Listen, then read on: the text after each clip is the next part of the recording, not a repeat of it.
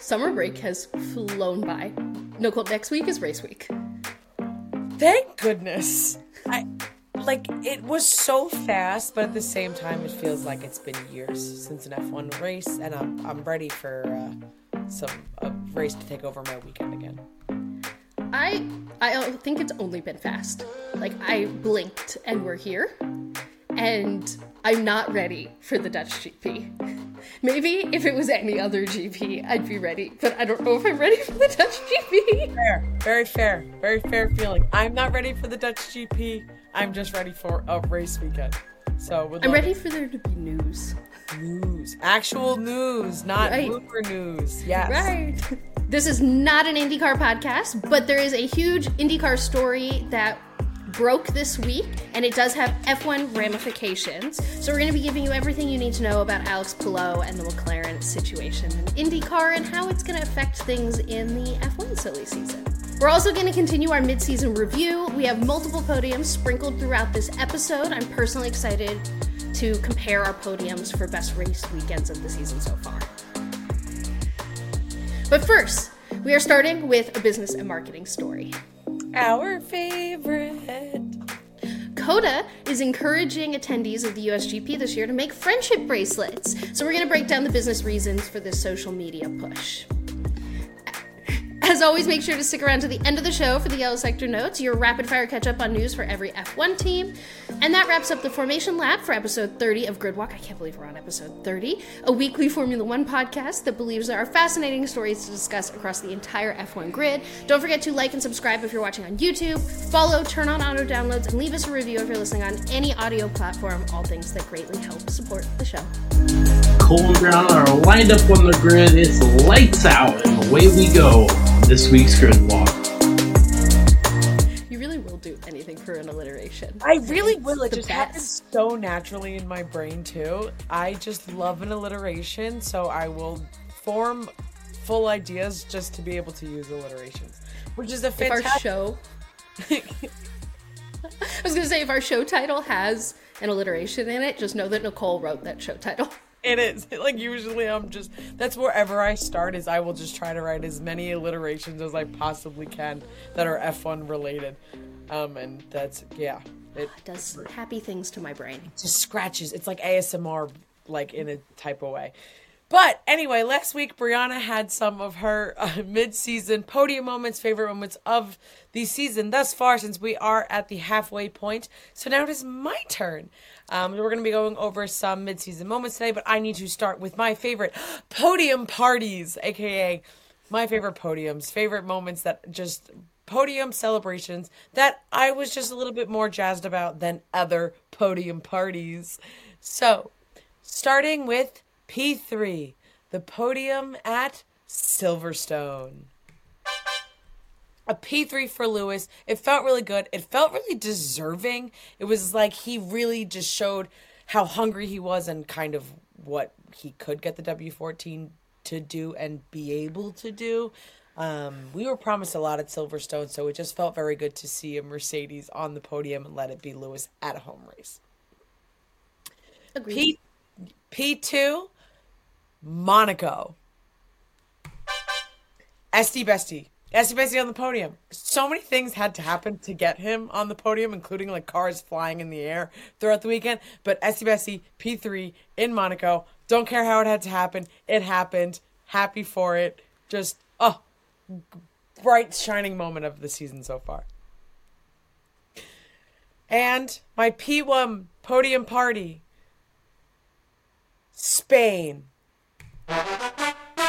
Double Mercedes podium. If you literally need to go back and rewatch our celebration on this podcast just because we didn't need to hear about any voice of reason and just celebrate a double Mercedes podium, you need to go listen back to it because it is so much fun. It was a great day. We got to be a little delirious for a little while and just be like, Mercedes is back. And are they? We don't have to get into that right now. It was fun. That's not what this podium is about. Great podium party back in Spain. Your Pirelli P1 hat is really fitting for this uh, podium you here. Did, you know? Um, did you think yeah, about I, that ahead of time? Yeah, I, I did. I did. Oh, I said I have a podium about podium, so I guess I should wear my Pirelli hat today. COTA very recently, gosh, last week, maybe it was the week before, I think it was last week. It was was promoting, sent out a tweet basically everywhere on social media, encouraging attendees of this year's United States Grand Prix to trade friendship bracelets. Make F1 friendship bracelets, bring them to the Grand Prix, and trade them. Holy moly, the implications of what this means and the influence of where this came from. Oh, it opens up a can of worms that we could probably talk about forever and ever and ever. And we could start in a million different places. Um, but I think where the most crucial part of this, I think, to start with is we did this last year. and I'm We even going to dive into the mission of it right now. A year ago, in October of 2022, Brown and I went to COTA and we traded friendship bracelets. And if you're the cool kids on YouTube, you could see them because I'm wearing them right now. We did not discuss trading friendship bracelets. No. We, on our own, made each other friendship bracelets, got to our hotel, and we're like, I made you these. And it's like, oh my God, I made you these. Just such a natural, like, girlhood friend thing to do Right. which says so much about who they're trying to communicate to when posting a message like. When I saw this social media post, there were so many layers of me freaking out. There is the layer you're talking about where it's like, this is so funny because we did do this last year. Like you and I were like, friendship bracelets, this is so fun. And we made friendship bracelets that we actually, we both made Mercedes and Ferrari friendship bracelets for each other. Uh, but the other side of it is I don't know if I've ever seen a social media post from a F1 based organization or a motorsports organization that I felt something was more directly speaking to me. There are definitely things that I'm like, oh, that's like I'm in that demo, like that's for me, etc. But this was very targeted. Are you a woman under the age of 35? May I interest you in attending a motorsports event? And would you like to trade some friendship bracelets? And they, the image, uh, if you didn't see us pop it up on the YouTube video, um, was on the track, and they had a bunch of friendship bracelets made and like a wooden cutout of the circuit. Um, there, there was no mistaking this for anything else. This was come trade friendship bracelets at this event. Um, now, I'm gonna leave it to you to talk all the Taylor Swift and like how the pop cultureness that friendship bracelets have now become. Uh, but the marketing side of it, real quick, is the biggest thing that this screamed to me is that COTA has someone really smart in their marketing department right now that looked at the demographics of their social account, of their ticket purchasers, and it is clearly heavily young women. Because there's no, like, there was no accident. This was not like, oh, might as well just post this. This was a very strategic post by the Circuit of the Americas social media accounts to talk to young women, like young, not straight white males. Anyone else is essentially who they were talking to here. And the uh, that's always going to feel monumental in the era we are in in motorsports because I think we all know that the growing population and the most vocal, active fans right now are young women. They're the ones creating communities online, they're the ones uh, generating buzz around the sport, they're the ones spending money and investing in parts of the sport like merchandise. But I it's always a big deal when someone is identifying that on the F1 side and then taking action on it. Makes you feel seen. It's excited. It's it's exciting. Like there were so many women at the event last year. Yeah, it is uh definitely like potentially the most seen I have ever felt in this whole sport. Um so friendship bracelets are a thing right now. It's they're like very trendy, they're booming in pop culture. I do before like anyone I always like to you know we like to provide disclaimers of like for like a very very long time in like rave culture candy bracelets Yes. and friendship bracelets have been a thing. I am in no point saying that Taylor Swift invented friendship bracelets because that's not at all like No, what we did it before her song even came out. Correct. So with all of this, acknowledging rave culture, shout out to like I love the like unity and everything, and like there's so many places that we see that this means something. So all of the fun facts of the Swiftiness. Midnights is an album that came out last October. Was legitimately the same weekend as COTA. Uh, my face was melting off. I literally don't think Briana has ever witnessed me experience a Taylor Swift release of something and it was my first F1 race fully weekend in person. It was like a lot of emotions and a lot going on. And on that album is where the song You're on Your Own Kid, which has the lyrics about the friendship bracelets that then inspired Swifties to be making friendship, friendship bracelets for the Eras Tour. Now, I've gone to the Eras Tour four times. I flex. Subtle. Not subtle. Flex. So not subtle flex. I was online for literally eight hours and like whatever. Mm-hmm. Not the point of this. is not a Swifty podcast. The enjoyment and like happiness of trading friendship bracelets throughout all of these different concerts and experiences and age ranges with moms and dads and like all these different types of things is so unbelievable and it's just become such a bigger greater thing that now not only are other musical performers doing this i was just at the jonas brothers this weekend and they were also encouraging their fans to do the exact same thing. Sports teams are doing this all the time. You're seeing every single like nfl team or like when a major when there's a major city and Taylor Swift is in that city, all across all of their social content was like interacting with athletes and friendship bracelets because you're appealing then to your like that female demographic and it's relevant right now and it's just so crazy how you can take such a simple thing and it becomes like such a bigger piece but also an invitation of like a community and unity of things because there's something that like when you give someone a friendship bracelet that has like a certain message or a certain meaning and you know like I made you friendship bracelets that were specifically Ferrari and Carlos and like and Charles and Lewis and we love a box box box and you're able to like create a connection with somebody. So having a organization like COTA acknowledge that acknowledge that you know this is probably larger female demographic and inviting them to participate in that activity at a motorsport event really says like a lot about like where the sport has moved in terms of its fan base like just given the activities. Like could you imagine five years ago that they would be having friendship bracelet training at an f1 race? Like it would make almost no sense well, yeah, like you would have never seen that. And I think people would have wanted to do that. But even just the increase of women feeling more comfortable and accepted, even being able to go to races. Like there have traditionally been a ton of female F1 fans, but they didn't always feel comfortable uh, putting themselves out there in the community or being able to go to races. So not only are more women attending races and feeling safe and accepted there, but now it's like, hey, let's do this fun thing that we do in other spaces here.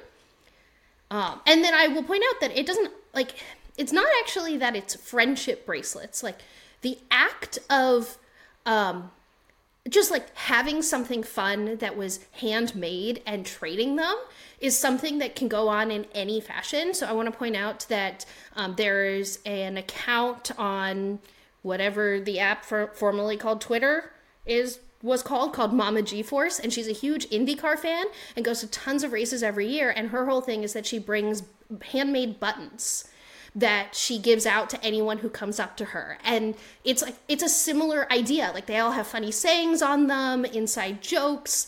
Um, and so this act of just creating connection points is traditionally a very um, female action that we're right. having here.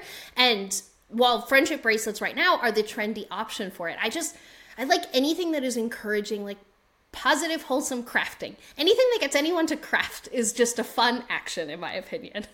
And it's a great, like, as to your point, like, such a great way of like starting conversation and starting like being able to like to build a connection. I mean, at all of these Taylor Swift concerts, I had like I had made surprise. I made so many friendship bracelets, and I had them organized by album. So I would be going up to another fan, and I would say, "What's your favorite album? What's your favorite song?" And I would be able to move to the bracelets that are specifically for like what they would like. And I could just imagine being in an F one race and having like set of bracelets for every single team and being like, "What's your favorite team?" or "What's your favorite driver?" And it's such a great way to like connect people and expand and make that fan base like so much more stronger. Oh my gosh, I want to go to COTA. I want to trade friendship bracelets. Yeah. Like it'd be so much fun if it wasn't just us. Like we just had so much fun being like, I made you this thing. But I I love seeing these accounts get more and more comfortable um, it, talking directly to women who make up the F1 fan base. Because it's um, it's encouraging. It's really encouraging. Because I think what you're that what that also means is that they're inviting more women into uh, strategic conversations, like and or they're at least looking at other fan spaces to see what's popular. And like like all of those things is F1 leaving its like very traditional bubble and it's like what's going on over here? And that's just it's just smart marketing. Beyond the fact that it was specifically talking to me and it made me and you feel seen in this instance. Like it's it's smart. Like it's, it's where the money is. Like we've like i've we're again not a movie podcast but Barbie is making incredible money right now in a movie market that is not uh, making any one money right now. Like movies haven't made money post pandemic, and Barbie is in contention for being the highest grossing film ever right now if it continues at this pace. And that's because of the purchasing power of specifically young women. That's like legitimately my second day at Lolla. I wore a shirt that said "Hi Barbie," and I made bracelets that said "Hi Barbie." And anytime someone walked past me and said "Hi Barbie," I would give them a "Hi Barbie" bracelet, and it was like the most fun I've ever had. It was so like funny. absolutely incredible. Then there was like someone at like a one of the like refreshment stands. It was like, "Hi Barbie, what can I get you?" And I was like, "I just want a water." And they're like, "Here you go, Barbie." And, like wouldn't even let me pay for it. Like you just get like such great genuine interaction and it's just like it's one of those like simple acts of kindness things. So it's again it's the the being seen, it's like the time of the era of like types of things of like to your point of right now Barbie being as big as it is. It's like you go out and you see everyone dressed in pink and trading friendship bracelets like there's a certain type of different energy in companies or races or organizations, anything that you want to label that is taking advantage of that is not only making the smart decision, but they're making the lucrative decision because any company right now that is willing to be making some type of hi Barbie or friendship bracelet or like acknowledging like this period in pop culture, I would love to support and be a consumer of because hello, it's me. I love feeling seen and I love being part of like a great thing in pop culture. I unbelievably sad we're not going to COTA because I know you and I would show up with like arms full of friendship bracelets and just ah I'm sad. I'm sad. I have so many beads from the Eras tour. if you had to give a friendship bracelet to Lewis and a friendship bracelet to Carlos, what would each of them say? Oh, okay. Um, so this is where my extra gene comes out, and I don't just want it to be like Still I Rise and Smooth Operator. Like that feels like very on the nose, and like I wouldn't. I would need to be clever. So I think Lewis's would probably say uh, Roscoe with like little hearts or paw prints if I could find that, and it would of course be purple. Of course. Um, Carlos's, I'd probably go with. It's still basic, but I probably would go with "Stop Inventing" because it's my favorite quote ever. I love "Stop Inventing." Um, wow, I did okay. want you. I feel like I have to go with "Smooth Operator" for Carlos. I want Lewis to have a Hammer Time bracelet or like Roscoe's True. dad oh, that's a good yes. No, it would it wouldn't just be Roscoe. It would have to be Roscoe's dad. You're right. Okay, but I'm gonna throw the question back at you. And if you were gonna make one for Daniel Ricciardo and one for Charles Leclerc, who what would you make them? Um, so I would make a matching um, one for Mr. Daniel Ricciardo to match me that says if you are not the cool kids on YouTube, it says Honey Badger. And although this is outdated colors, so we would have to update the colors to no longer be orange um, and blue. But you know what? I would give him a honey badger or an enchante. Charles. To uh, buffer time for you while you're thinking, um, I will throw out here that Charles like, wears a friendship bracelet that someone gave him that says Forza Ferrari, which I think is really cute, and also just goes and shows the trend of like this is something that's been bubbling in the F1 space for a while. Like last year, people were giving Lewis bracelets. This year, Charles got and wears the Ferrari bracelet, and I actually believe Daniel Ricciardo sold friendship bracelets at some point this year. did. He did sell friendship bracelets. He actually has done, I think, at least two different iterations of Enchante friendship bracelets. Or, yeah, to go with his latest, like, merch drops, which were pretty sick. I felt like it Um, would be remiss not to say it. But Charles Leclerc, what would you Charles what would you make? Give up. No, that sounds so mean. I would not do that Oh my gosh. Just No. like give him a Ferrari. No. Just, just like come on. I would honestly probably make one that's just because like that would just be too rude and mean. Um just like a red and white one that would be like Monaco or like get like a piano charm or something because I think I would just want to like give him a message of like don't trust Ferrari, but I don't have enough letters on that and his wrists don't look that big.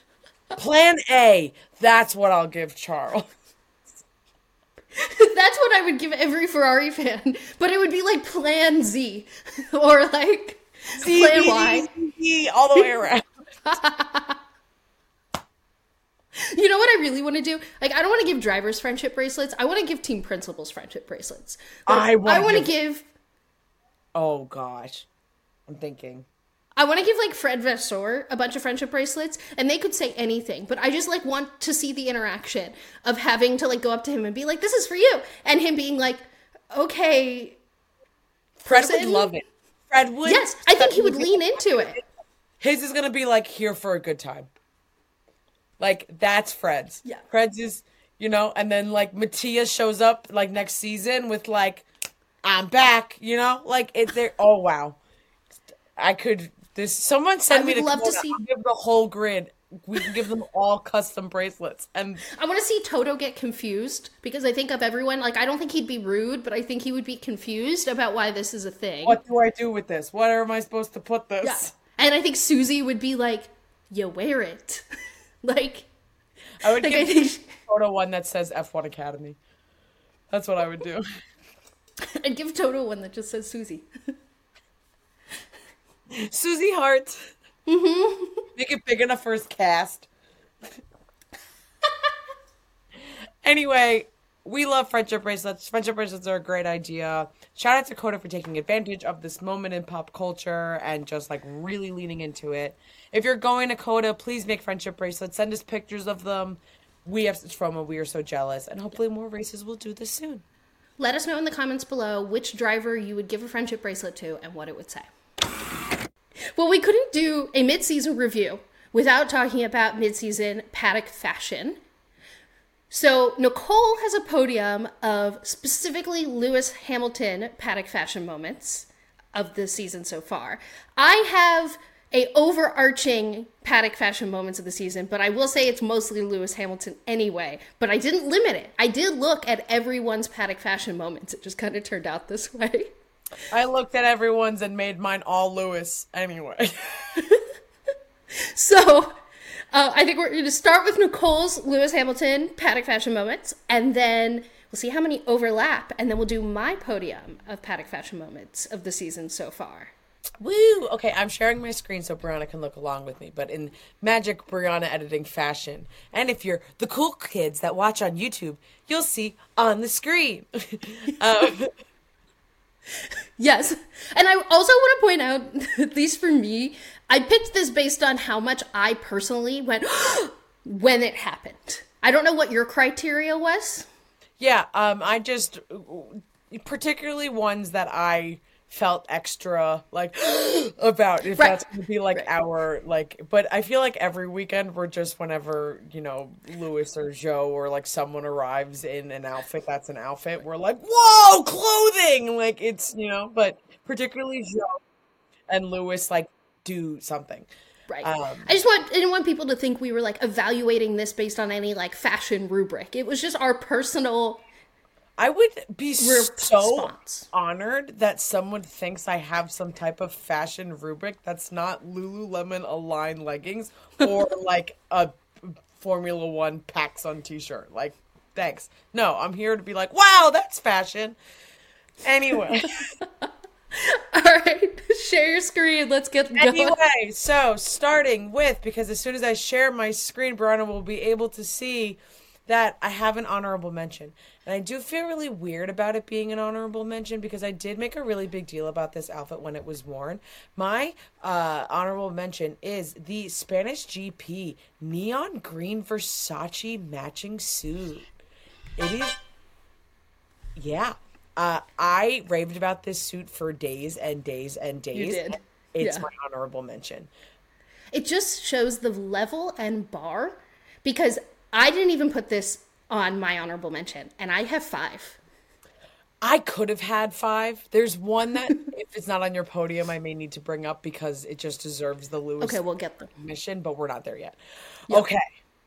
My P3 of Lewis Paddock fits Bahrain GP race day. It is the day of the all Dior brown fit. It's the skort, half skort, kilt pants. I don't know. He to me looks like he should be in Star Wars. I love this outfit so much. What are these sunglasses? It's all Dior head to toe. So This was this was an incredible moment, but I will point out not only Lewis, but I'll bring that up later. okay. P But yes, yes. incredible. P2, British GP Day 2. It is a custom Louis Vuitton fit from Pharrell's line that Lewis was just at. It's this red and blue. I love when, like, there's so many Louis Vuitton outfits that I wanted to put for P2, but this is the one that stood out to me. One in Miami also really stood out, but I tried to also only pick one outfit per race weekend. I absolutely love when he's in custom fits like this was perfect for Silverstone. And my P1 Lewis fit, I will be dreaming about this fit forever. Miami Grand Prix race day. The custom Rick Owens sparkle jumpsuit. I want to wear this to the Eras Tour in October of 2024 at Hard Rock Stadium. It's already been there. Lewis, let me borrow it. Oh my goodness. I breathless, speechless. I have no I have no words. It's the best outfit. I it's my favorite outfit Lewis has potentially ever worn, which is a lot of a lot. That's that's strong words. I just remember waking up that morning and seeing these photos and specifically the videos of him walking through and hearing your screams via voice note. Like I felt like I could hear them across the country. This is the Eras tour. This is an outfit dressed for reputation. Like I can't even. I I I, ha, I can't. I need. nah, this is speak Oh. now. I just. Oh, it's beautiful. It's beautiful. It's beautiful. Thank you, Rick Owens. Thank you, Lewis Hamilton, for serving fits. And now, please, Briana, if you would like to share your favorite fashion moments of the season thus far that include not just Lewis, But mostly just Lewis. but mostly Lewis, which is fair. I always forget until we do something like this that our personal fashion taste is very different. Unbelievable. Because the only thing that overlapped is that Rick Owens purple jumpsuit is one of my honorable mentions.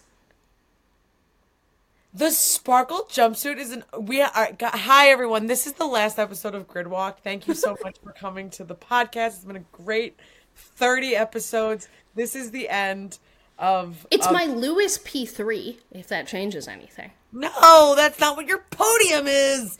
Yeah. That- that's um, why this is why this show works. Yeah. Okay, so rapid fire. Here are my four other honorable mentions. British GP Day 1, which was the custom white jumpsuit that had his number on the back. Saudi GP Day 3, this was where he wore the sleeveless black top with the tie, waist, waist, waist. Incredible. That's that black top. Yes. Yeah, yep, yep, yep, yep, Was on it was on the chopping block. It was yeah, uh-huh. Yeah. By the way, these honorable mentions are in no particular order, but this is the order I wrote them down.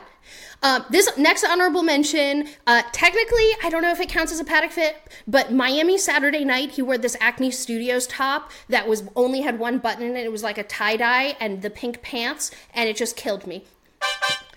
She's going off. She's now leaving paddock fits. I just needed to. Uh, I, I know, needed to talk about I, that outfit. That's why it's not on the podium, though. It's worth mentioning. Right. Um, and then Zhou Guanyu, Kid Super, the art matching set from Australia G- Day 2.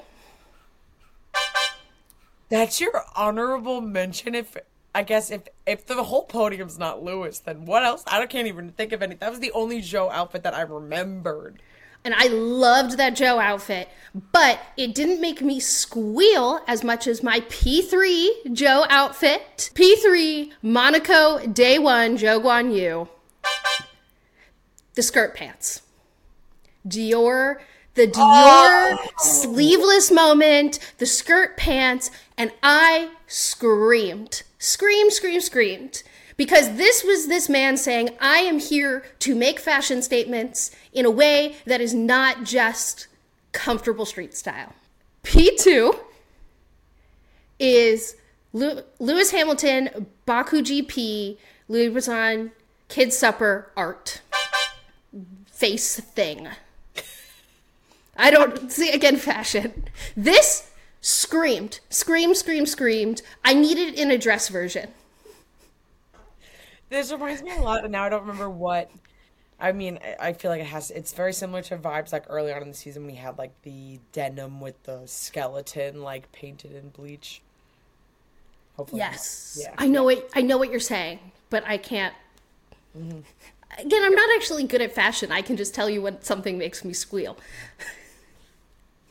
this outfit, I was obsessed with. And apparently, I just really like this kid super collab that Louis Vuitton did because my P1 is Miami GP Saturday walking in with the sparkles. I love this fit so much. I it's really hard because like I understand that he just went for sparkles for Miami GP weekend but this is my version of the purple jumpsuit. So, like the way you screamed about the purple jumpsuit on Sunday, this was me screaming about the sparkly, like Louis Vuitton logos on Saturday.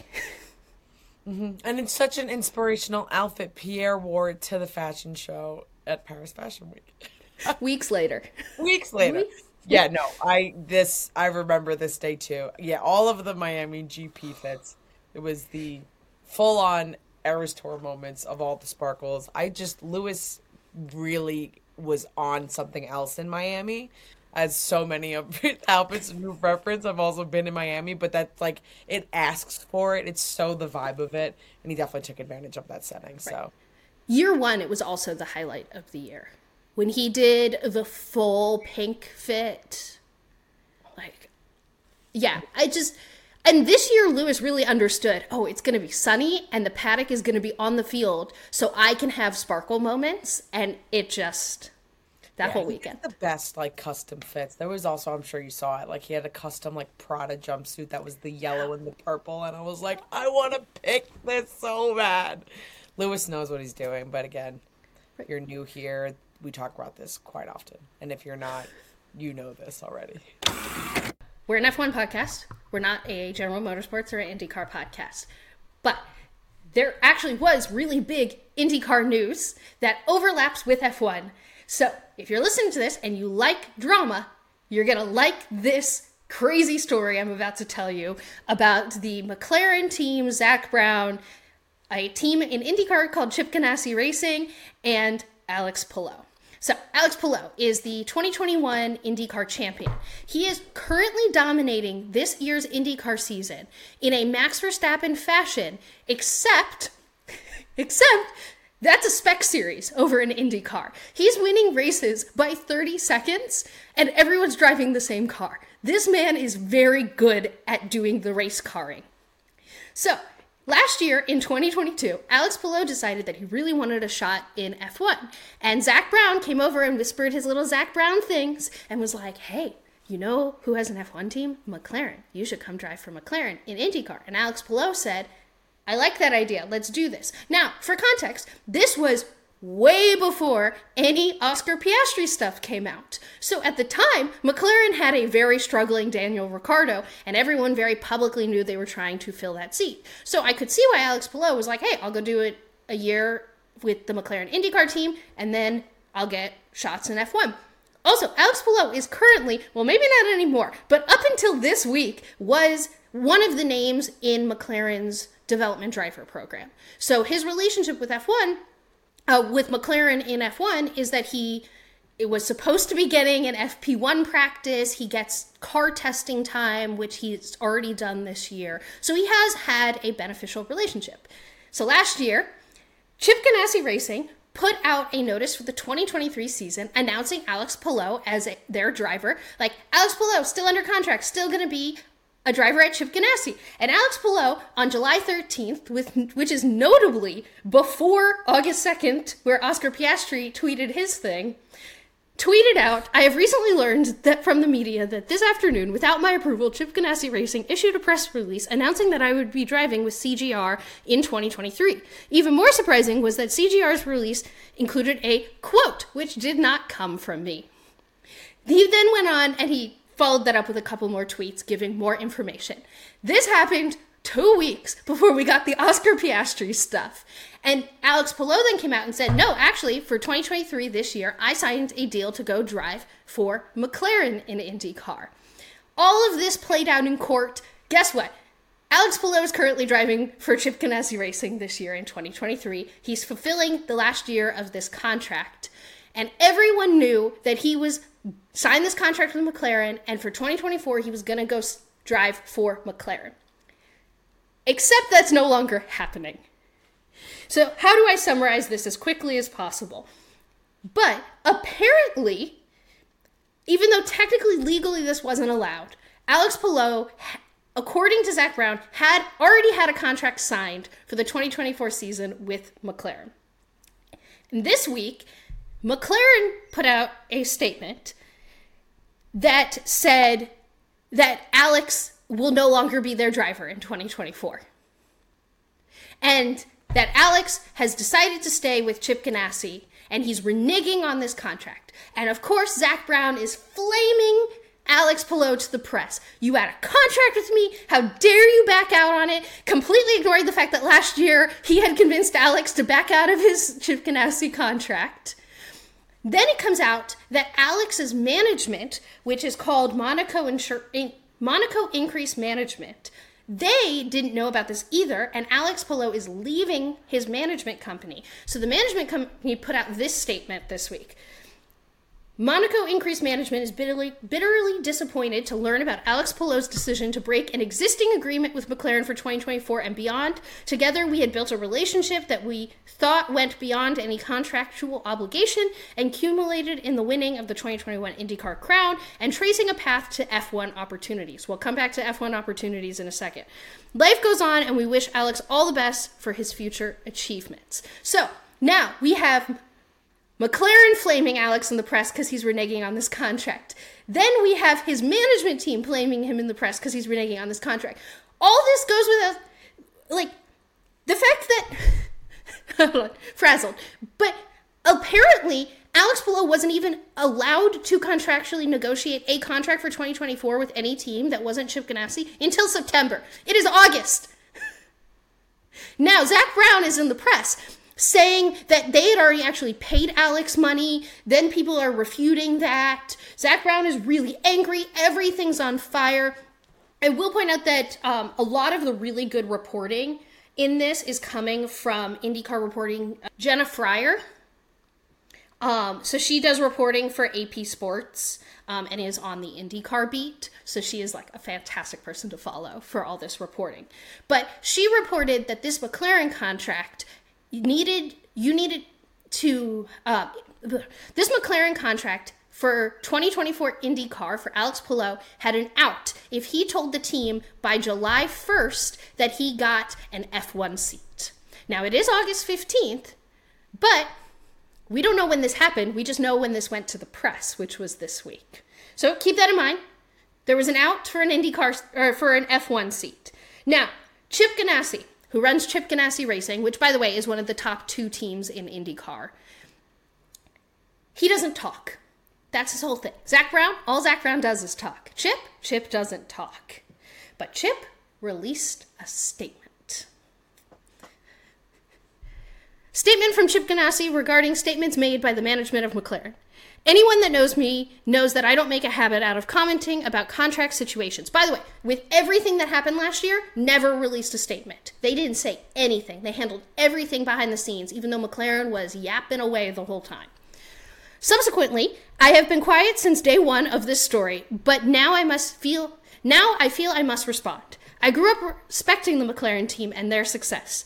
The new management does not get my same respect. Alex Palou has been a part of our team and under contract since the 2021 season.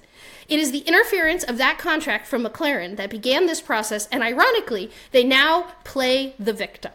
Simply stated, the position of McLaren IndyCar regarding our driver is inaccurate and wrong. He remains under contract with CGR.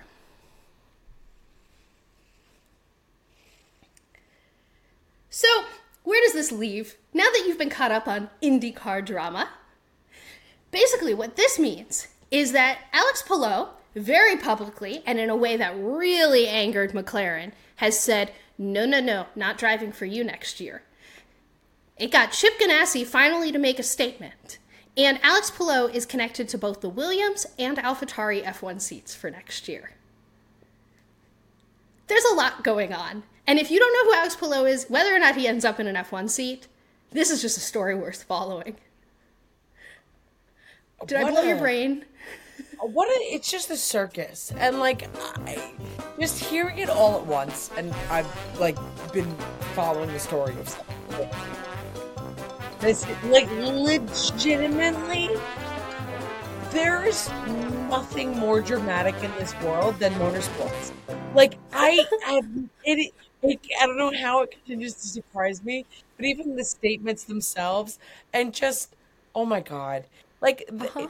the, the repeated. I remember last year the situation with Alex Palou and then Oscar is just like the Doofenshmirtz meme of like it's so weird that you know this would ever happen. Like if I had a nickel for every time this happened, I you know I have two nickels. Like that whole meme thing. Like it's it's bananas and crazy. It would be very cool to see Alex Palou in F one. Um, I'm currently in my brain a little partial to other drivers in certain seats, maybe within Williams and within AlphaTauri. If I'm thinking, you know, not okay. Well, I feel like needing to disclaim, but we'll then land on the tire topics for some of those. But it's crazy. It's it's also just crazy that McLaren is tied to both of these situations. Like, what is hap? Who is? What are these meetings happening in the McLaren office? Like that that's just like, okay, like we're just gonna go like blow up everyone's spot? Like what? Is that just the meeting? Plan A, blow up everyone's spot. Plan B, do it again. Like what? Yeah. It's it's definitely weird because of the Oscar Piastri parallels. I do think Oscar Piastri's situation was so different because Oscar Tech wasn't under contract. That's why he is driving for McLaren right now. Um, the Alex Palou thing, like I'm not getting gonna get into the contract details, even though it did, like the verdict was he had to g- remain with Chip Ganassi. Like I do think there was some ambiguity there. Wow, brain is melting. Too much reading. Too much reading out loud, like I was in the fifth grade and had to like, read a passage from a book. But what seems to be decently reported at this point that is worth digging into by a journalist somewhere is why is Zak Brown going around offering F1 opportunities to all these IndyCar drivers? And when are they going to stop believing it? Right. This was like I remember last year it was started out as the joke of like McLaren collecting drivers like Infinity Stones. But like kind of for real, it just seems like they're trying to get as many drivers as they can to like sign their careers away so they can just like have their pick. But then I, it's like really it gives me the ick. Like I have no other way to describe it besides like McLaren's just trying to you know, get everyone to sign a piece of paper so they're like, mine, mine, mine, you can't play. These are mine, my drivers, not for you. Like, it's weird. Like, maybe yeah. you don't have your, you know, like little sister team to like build up and work through. So you just want to have all of these drivers contractually obligated and then you just have your pick from. It's skeezy. It feels gross. See, like, but putting it that way, it's like, yeah, like, drive, sign a bunch of drivers to a development program. What's like, particularly skeezy is it's the IndyCar aspect. It's like, oh yeah, like come to our IndyCar and like maybe you'll go to our F1 team, but they haven't proven that they would ever do that. Like Pato was really freaking fast, but like he was never an option. He was already driving for the team and he was never an option to replace Daniel Ricciardo. Like I guess I would love to have seen a world where they didn't get Oscar Piastri just to like see the chaos actually play out of like which of these IndyCar drivers maybe or maybe they still would have gone outside of IndyCar. Like it's a it just I, almost, it, to me it almost feels like they're having like Zak Brown is like sitting down with coffee and having the same conversation with like right. It does give off that vibe. Like it literally but, seems like he's going on like a like you know it's like oh here's your date I'm gonna like it's like John Tucker must die and he like sits and gives you the same exact spiel. Oh my god, John Tucker is Zak Brown. that it unlocked an insane memory from my brain. I loved that movie as a kid. Um, yeah, I, I think it's a really bad look to try to be playing the victim right now when McLaren was the one that tried to get Alex out of his contract early last year, which is why, I, again, I think it's different than the Oscar Piastri situation where Oscar didn't have a contract. I think it was completely fair for them to go after him. But I, what they did in the Alex situation was trying to get him out of his contract early and like to be now going to the press unhappy that I'll, that uh, Alex has decided not to sign with them next year is like you can't play the victim. Like you can't. Someone, but so but it's like and frame the Chip Ganassi press release, please. Like oh, someone just hang that up. Someone starting with I don't come out, you know, I don't speak about a lot of things. But so like who at McLaren is writing these tweets? Like who like what like or who what's where's the chat gpt database of like how do i formulate a tweet of an announcement that was given without my permission because it's like creepily so similar But I guess to be fair to McLaren, McLaren never announced it. Chip Ganassi announced that the driver they had under contract was going to remain under contract. Right, and right. Alpine was dumb. So, no, but Alex, but Alex's tweet itself sounds so much like Oscar's tweet. Oh yeah, but he was talking to Chip Ganassi because at that point he thought he was going to drive for it's McLaren. all yes, too confusing. It's all too confusing, and it's just if you had, I, I don't know, but I would love. Like we have two outcomes here. We have outcome one, which is that Alex is going to remain at Chip Ganassi Racing, which is fine. I guess they can continue to dominate the sport in a way that's painful, or he exercised an out on the McLaren contract because he got an F1 opportunity. And I'd be really hyped about that. Like, he's fast. Get him in a car. Not that the Williams or the AlphaTauri, like, F1 is so much more of a career game. So it's not that he's going to come over and be fast immediately, but I want him in a car doing a decent job against a decent measure- measuring stick so we can see if he's fast.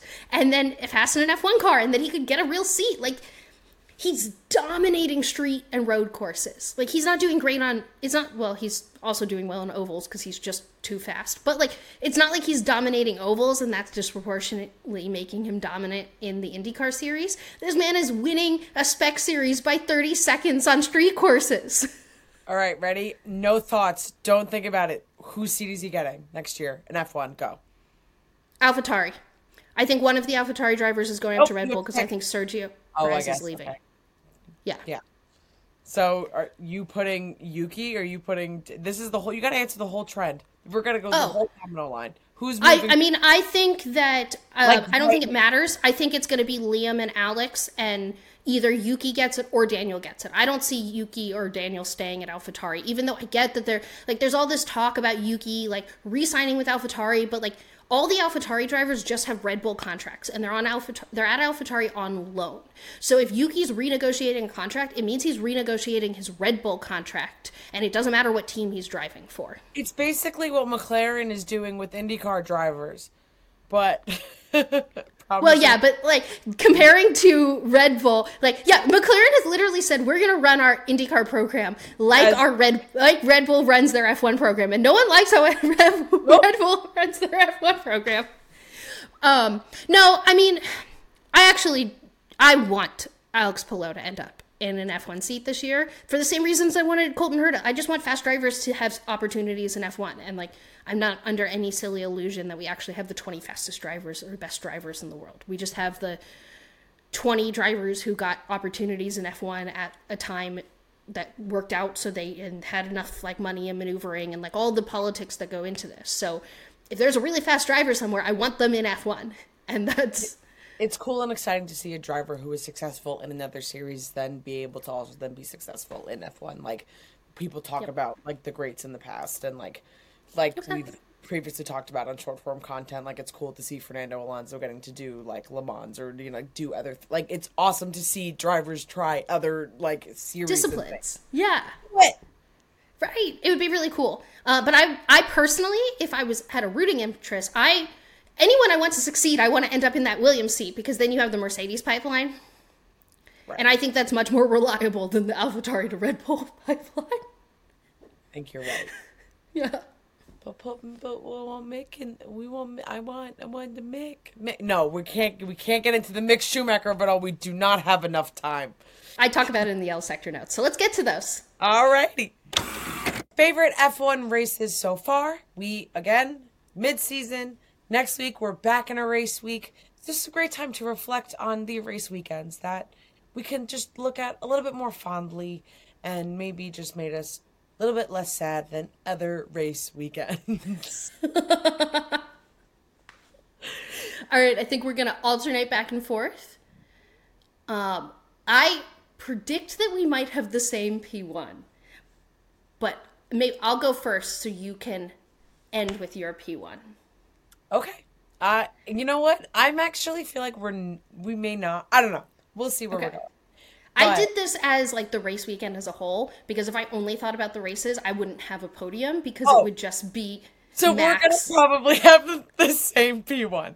If All right, wait, wait. Before we say anything, before we do this podium, leave in the comments below on the YouTube video what you think we are talking about as our P1. And if you guess correctly, I'll, I won't be that impressed, but I will be happy because it means you listen to the show. we will provide you a theoretical trophy in the form of a trophy emoji because this show has zero budget. Thank you. Goodbye. Anyway, Okay. So uh, I do have an honorable mention, but I'm going to skip it. P3 for me was the Monaco GP. Flying cars. We spent the entire week hyping up, being like, Mercedes is bringing the B spec to Monaco. Like, the general craziness of it. Like, yes, it was frustrating to watch Lewis only be P4 and some other shenanigans, but everything else, that made it my P3. my P3, Hungarian GP, Daniel Ricciardo's Daniel Ricciardo's return. That's it. The only reason why, legitimately only reason why Daniel Ricciardo is back. There's no way Danny Rick making comeback could not be on my podium. Lewis was on pole. I I correct and I'm telling when I look back forever, I will remember that weekend as on as when cuz Lewis will continue I know I will see Lewis do greater things than when the like we saw him on pole that weekend, but I will remember that that is the weekend that Daniel Ricciardo made his return. I know. I just know. I, just need to like have a moment here where Nicole said I'm putting the Hungarian GP only. You could have said I'm putting it my P3 because Lewis was on pole and because Daniel Ricciardo's returned. It was but Daniel saying Ricciardo's return weekend. It would have been on I my know. But it would have been on my podium if Lewis was not on pole. I'm being so honest right now. No, I know, but I just the phrasing and the fact that you're like, who cares about Lewis being on pole? And I'm like, they could have both factored in. Honestly, I just didn't want the Hungarian GP on my podiums. All right, well, my P2 Uh, Silverstone. Uh, Lewis home race, Lewis podium at his home race. Yay, Silverstone. My P2 is also Silverstone. Lewis home race on the podium. There you go. We talked enough about. It's also just my favorite track, and it's always a good race weekend, and etc. Um, all right, so my P one is Lewis was on pole at the Hungarian GP. And my P1 is Monaco because it was wild and there was flying cars. I didn't even. I'm so disgruntled. Uh, we had that whole conversation. I was so sure. Nicole, we literally sent each other voice notes screaming bloody murder. there were no words after the Hungarian GP. I was so sure we were both going to do I Hungarian. was so sure we were going to be so hyped about the floor of the Red Bull. I love us. This is great. It's everything backwards and everything you get at Bull every single week. That's so funny. My honorable mention, by the way, is Spain because it was really fun to like lean into the bit that Mercedes was back and there was the double podium and like now it. I think I look back and Spain is less fun now because of everything that's happened since. But in the moment, the Spanish GP was a hype time. Yeah, yeah, it was again as I had on on one of my other podiums before. It was a great podium party, but we don't have to talk about the aftermath. Okay, wow. if you guessed the Hungarian GP in the comments below, you're gonna get a podium with a little lightning boat, or a little trophy with a little lightning boat. And if you guessed Monaco in the comments below, you'll get a podium with a little sunshine. hello, yay! Wow, look at that. So many things, so many opinions. We were so sure that we had the same So one. sure, we were so sure. Wow! Whoa! Oh. oh boy! Welcome back to Yellow Sector Notes. Not the fastest walk around F1, but we will complete a full lap around the paddock, hitting almost every F1 garage. It's summer break, and the news cycle has come to a dramatic halt. So we'll go back to hitting every F1 team next week when the season really picks up again. But we'll start out with Ferrari. Ferrari is rumored to run a livery at Monza, celebrating their 24 hours of Le Mans win this year. Uh, there's also rumored to be matching merchandise. There may have been some leaked photos on some social medias, and it's giving some vibes that Charles and Carla should practice. Would you like fries with that when wearing them? I also love the idea that the historic Ferrari race team that can't win races right now needs to support the Le Mans team at the Italian GP this year. Like, there's just politics in that that I find hysterical. Which leads me to my next story that I'm actually really hyped about, and we should do a full segment on in the coming weeks. But reported by racefans.net, the International Olympics Committee is evaluating the inclusion of motorsports for the 2028 Games to be held in Los Angeles. Do I know how that would happen? No.